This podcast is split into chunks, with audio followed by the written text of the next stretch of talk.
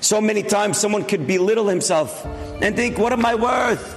Come on, what am I doing? I'm trying to learn Torah. I don't come close to the Khatam Sofer. I don't come close to the Bekiva Eger. I don't come close to the Gaon Vilna. The Gaon Vilna knew the Torah yashar vehafuch. Forwards and backwards. 200 years ago, 230 years ago, the Gaon Vilna.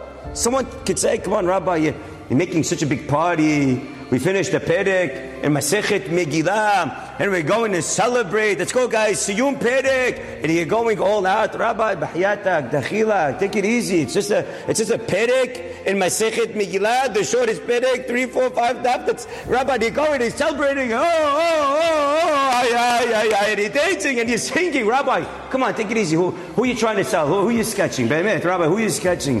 That's one Perek in Masechet Megillah, and it was only learning it one time. Forget Chazarah four times and forget knowing it out there, and who's even talking about knowing it backwards? And you're telling me, yeah, it's so great, let's go celebrate. Who are you kidding? Who are you sketching? Has shalom.